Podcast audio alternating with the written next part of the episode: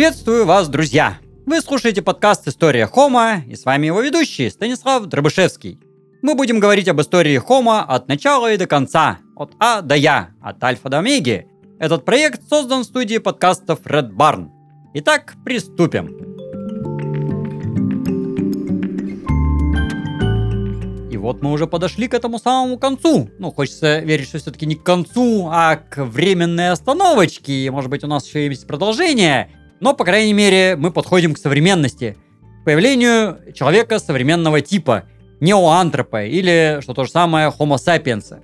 Насчет происхождения homo sapiens на самом деле есть разные мнения и разные подходы. Разные исследователи начинают отчитывать наш вид э, с неодинаковых точек. Классическое исполнение, что мы появились довольно-таки недавно, буквально там 20 лет назад, совсем недавно звучало, что наш вид возник 30-35 тысяч лет назад. Ну, вот когда я учился в университете, так оно звучало.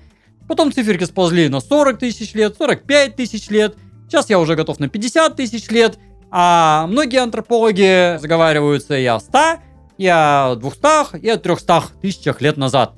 Ну, э, в немалой степени это цифирь вообще, строго говоря, про одно и то же.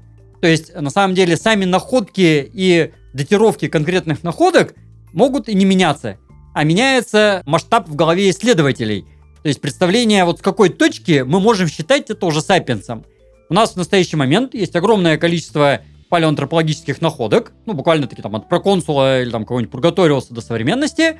Ну и понятно, что Пургаториус это не человек, а проконсул не человек. Какой-нибудь там Австралопитек это не человек. Хабилис это, ну, как бы уже человек, но не сапиенс. Какой-нибудь Эргастер тоже еще от, откровенно не сапиенс. Эректус еще не сапиенс.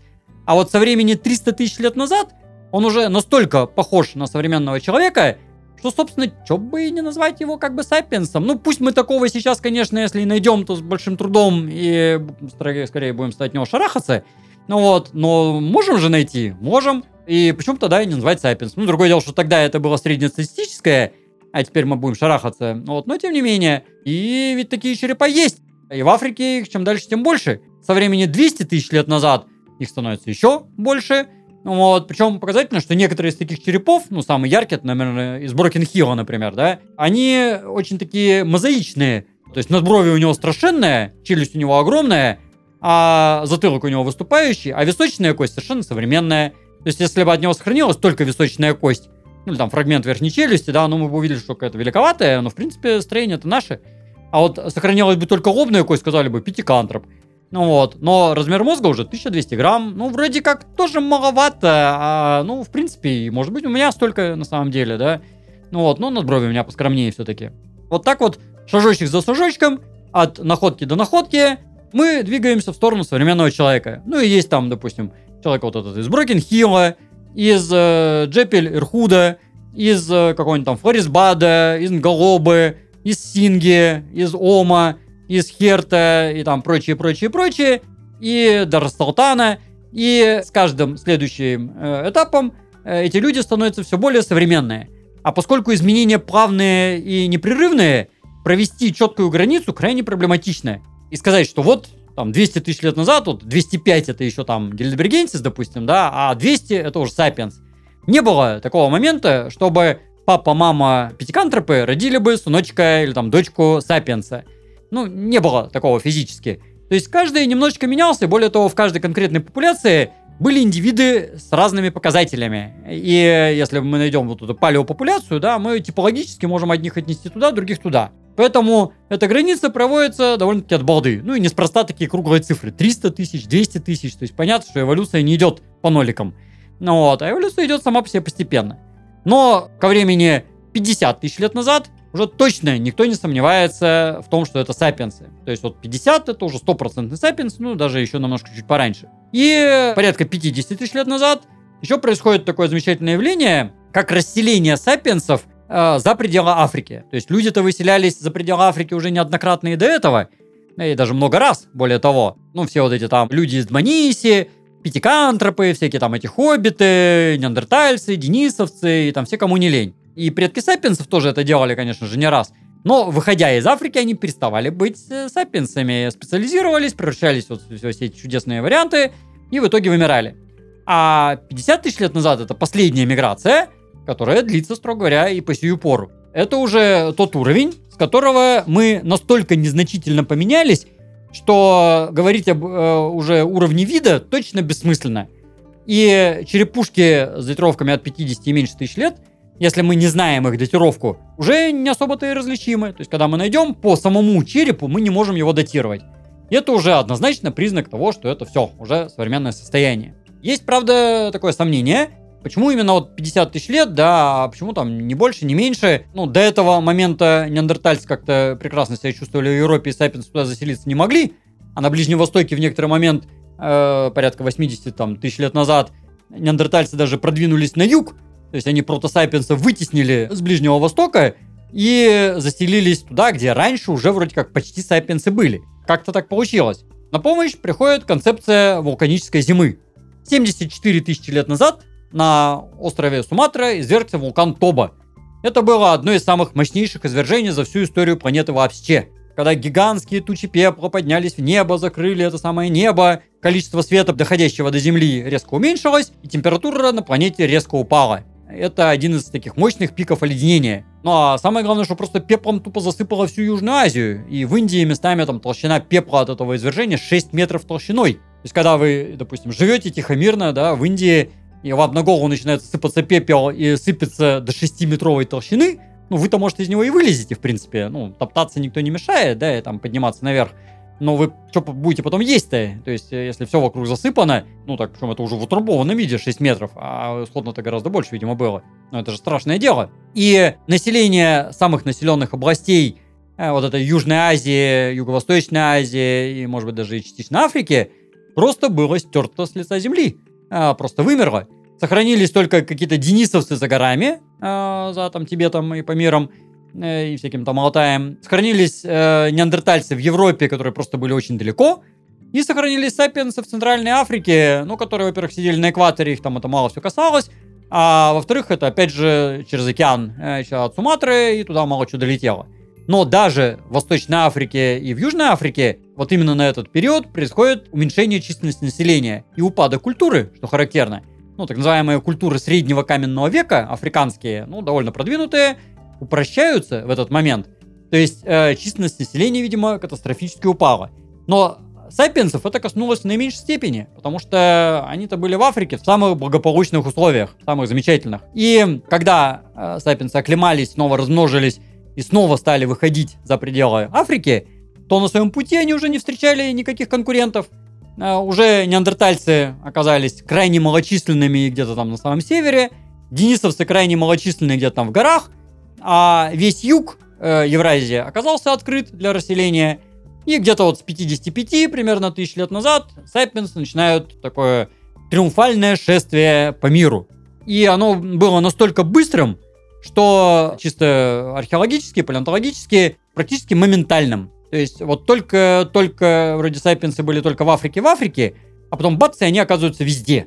Ну, потому что с точностью нашей датировки вот это вот расселение, которое тянулось все-таки тысячи лет, оно действительно получается моментальным. Ну, по пустым просторам вместе весело шагать.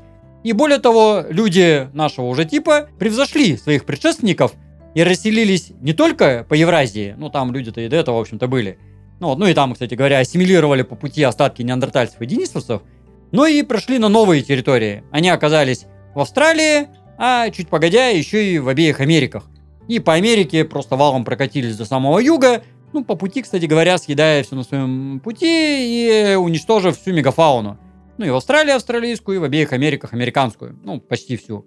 В Африке-то как раз, кстати говоря, мегафауна более-менее осталась.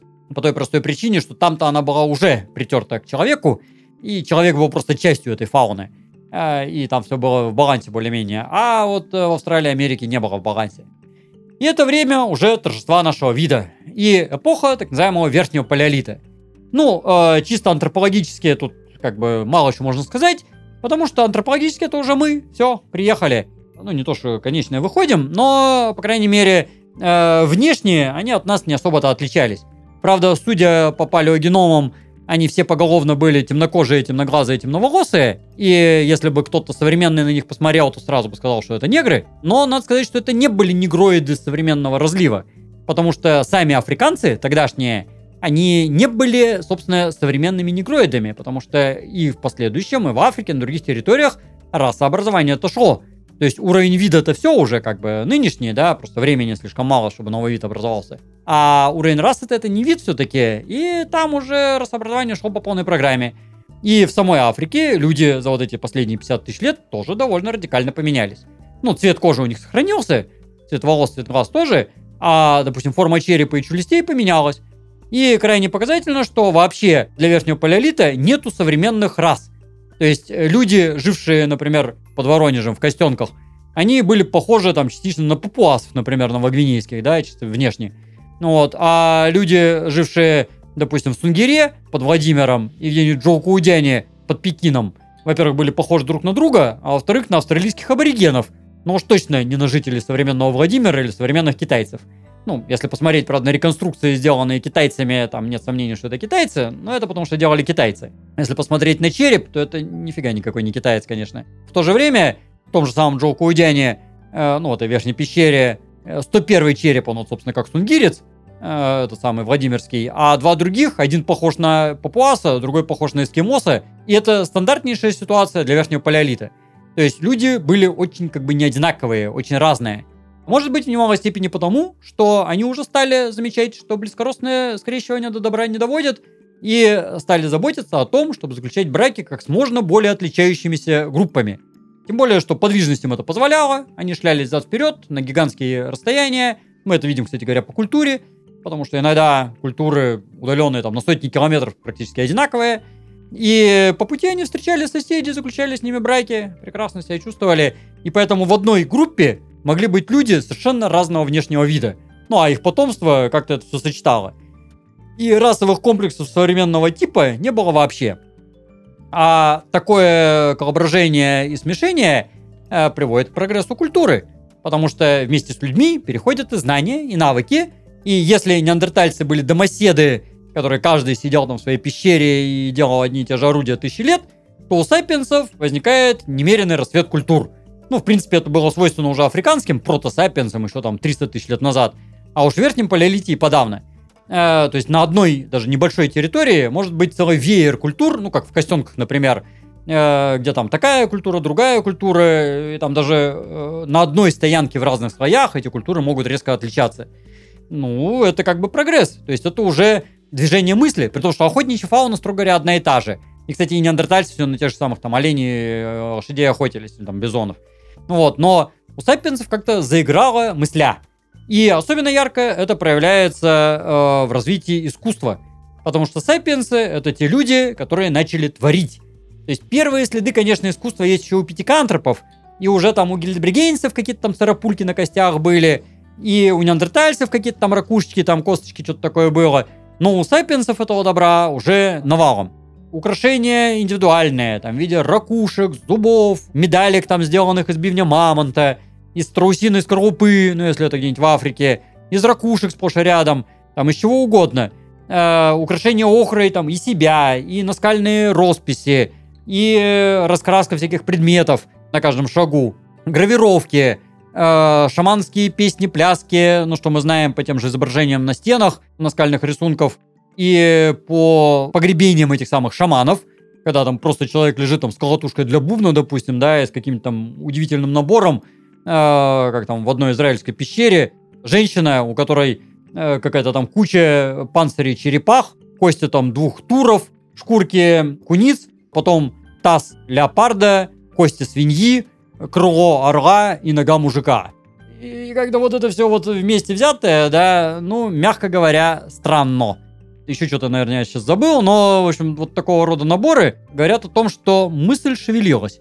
И это все уже, ну, практическими надобностями не объяснишь никак. А это уже совершенно современное мышление. Причем оно возникало, видимо, независимо в разных местах. То есть, э, скажем, то же самое наскальное искусство, оно совершенно отличается в разных местах. Даже в одной пещере рисунки разного времени могут радикально быть э, не одинаковыми потому что уровень интеллекта достиг уже максимума. И мозг стал настолько крутой, что стал выдавать какие-то побуждения и мотивы, э, никак не обусловленные практическими надобностями, да, то есть просто пожрать как бы и размножиться, ну, это уже этап проехали.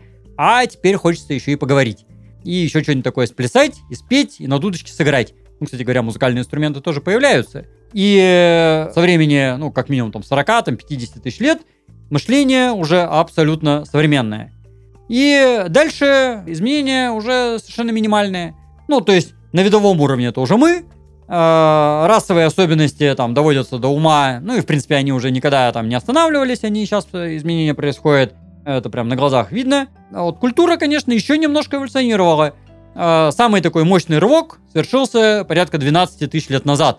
Как раз когда завершался ледниковый период, и некоторые группы попали в очень неприятные условия, особенно на Ближнем Востоке где они э, уничтожили всю фауну, строго говоря. Ну, там и так полпустыня всегда была. А еще и народу много, да еще и климат меняется. И всех туров газели Ирании, которые там жили, они съели. А помирать с голоду не хотелось. И они перешли на собирательство дикорастущих злаков в промышленных масштабах. И эта натуфийская культура, когда они уже стали собирать много-много еды, запасать в ямах-хранилищах, это привело к тому, что появились стационарные поселения с домами, в том числе с каменными э, стенами и фундаментом, с ритуальными центрами, с массовыми погребениями и с понятием кладбища, с какими-то хитрыми ритуалами. И это уже почти-почти неолит. Ну, только кого-то они еще не сажали, а просто собирали. А спустя там буквально 2000 лет, глядишь, это уже неолит. И там где-то 11-10 тысяч лет назад это уже полноценные неолитические культуры. Ну а совсем недалеко, в Загорских горах, на территории нынешней Турции, Ирака и Сирии, приручили барашков и стали разводить овечек. Ну а еще чуток-чуток погодя, вот эта скотоводческая южная земледельческая культура слились э, в экстазе, и получился такой комплексный неолит, который со страшной силой пошел по планете, ну а параллельно еще там в паре мест возник. В Китае, э, в Америке, ну, которая к этому моменту уже была заселена, ну, в Америке чуть попозже, тем не менее, э, там, на Ближнем Востоке, ну, я уже сказал, в Африке, на Новой Гвинее, ну, там и сям, как бы, вот такие очаги возникали. В Индии, само собой, в Северной. Это уже цивилизация. Все, приехали. Последующие, там, вот эти какие-нибудь там 7 тысяч лет, это уже ни о чем. То есть вся современная история, ну, вот с изобретением письменности, городов, там, э, таких развитых культур, это такая маленькая пенка на нашей величайшей истории, которая тянется 4,5 миллиарда лет.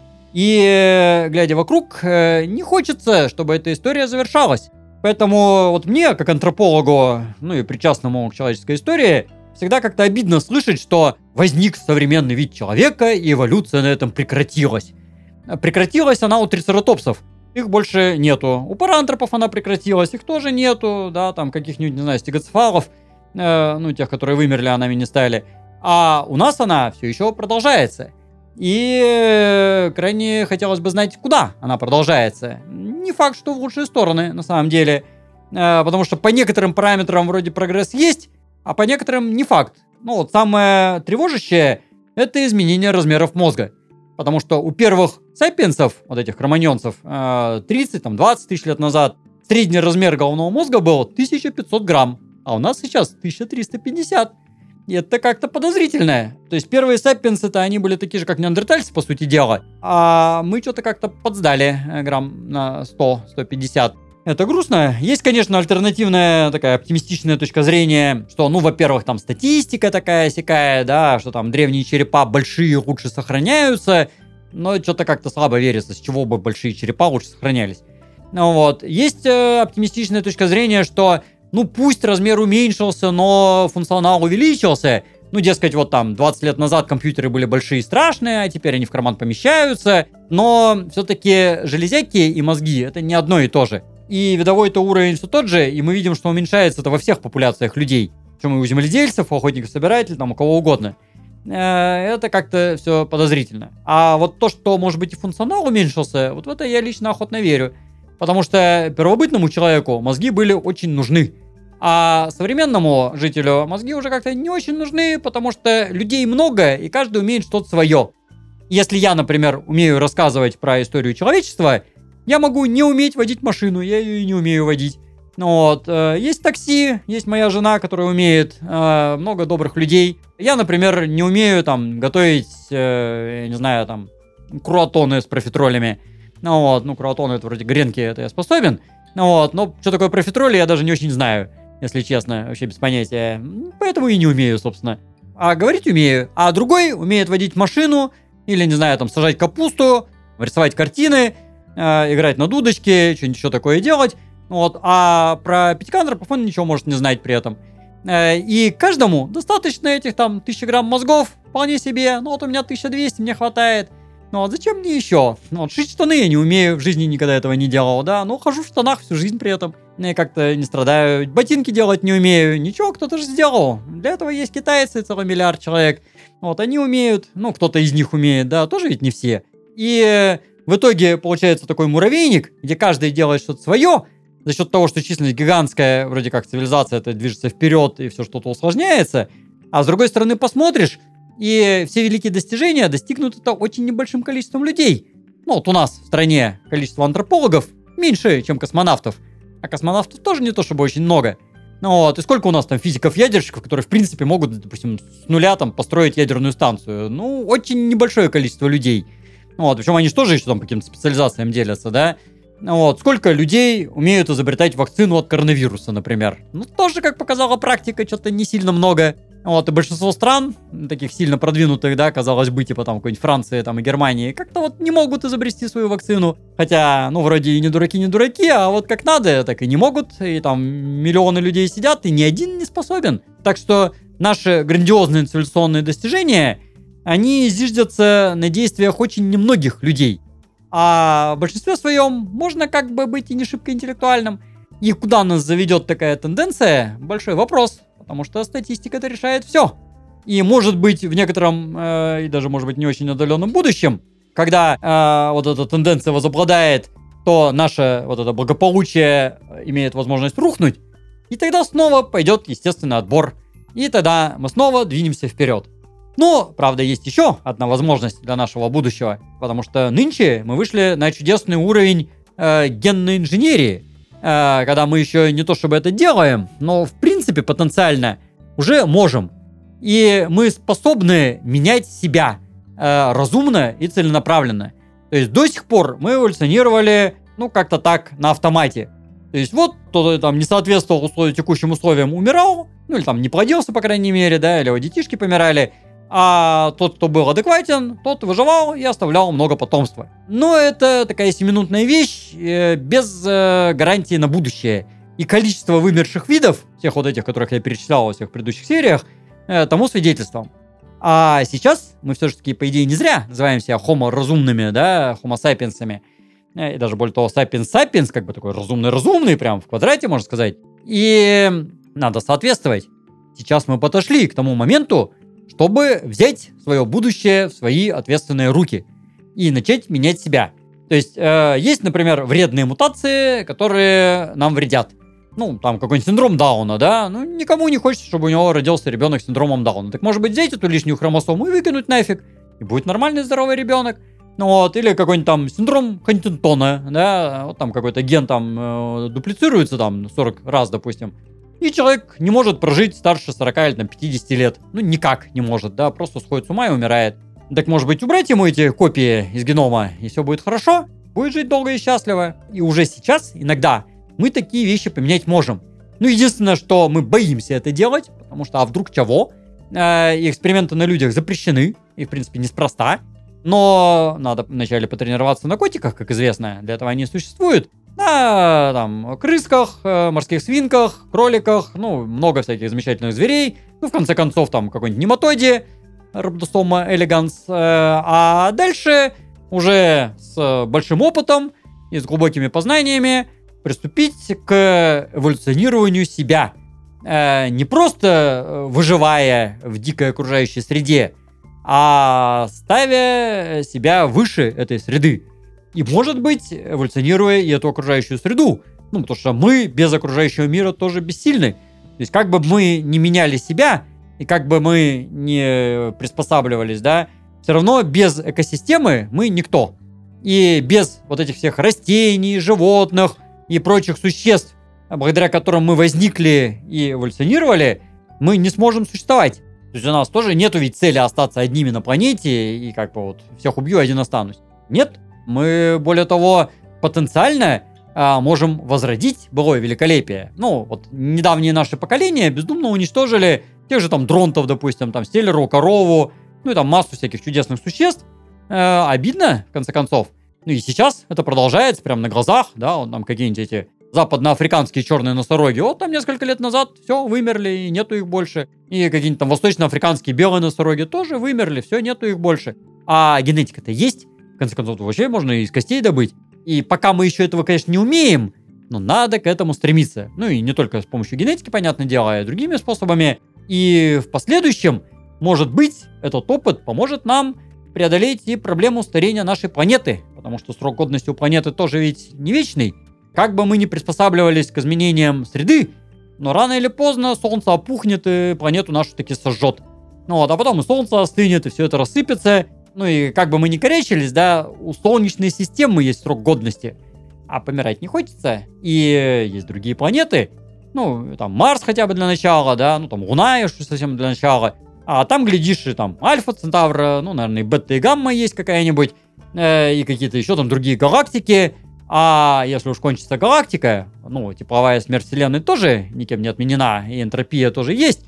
Ну, так может быть надо пробурить какую-нибудь червоточинку, параллельное измерение и в конце концов создать новое измерение, и потом новые эволюционные поколения в этой новой вселенной будут говорить, о, был такой большой взрыв, наверное, это была случайность. Наверное, это боженька э, наколдовал. А мы можем обеспечить это самое будущее потенциальное, теоретически. Но для этого надо стараться. Для этого надо быть разумным, добрым, хорошим. Ну, для начала не ругаться матом и не мусорить вокруг, не перерасходовать ресурсы, держать себя в скромности, быть добрым к окружающим, то есть э, развивать и совершенствовать все те возможности и необходимости, которые были созданы предыдущими четырьмя с половиной миллиардами лет нашей эволюции.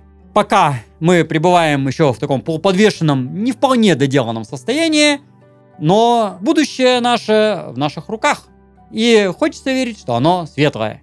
Так что вперед к светлому будущему.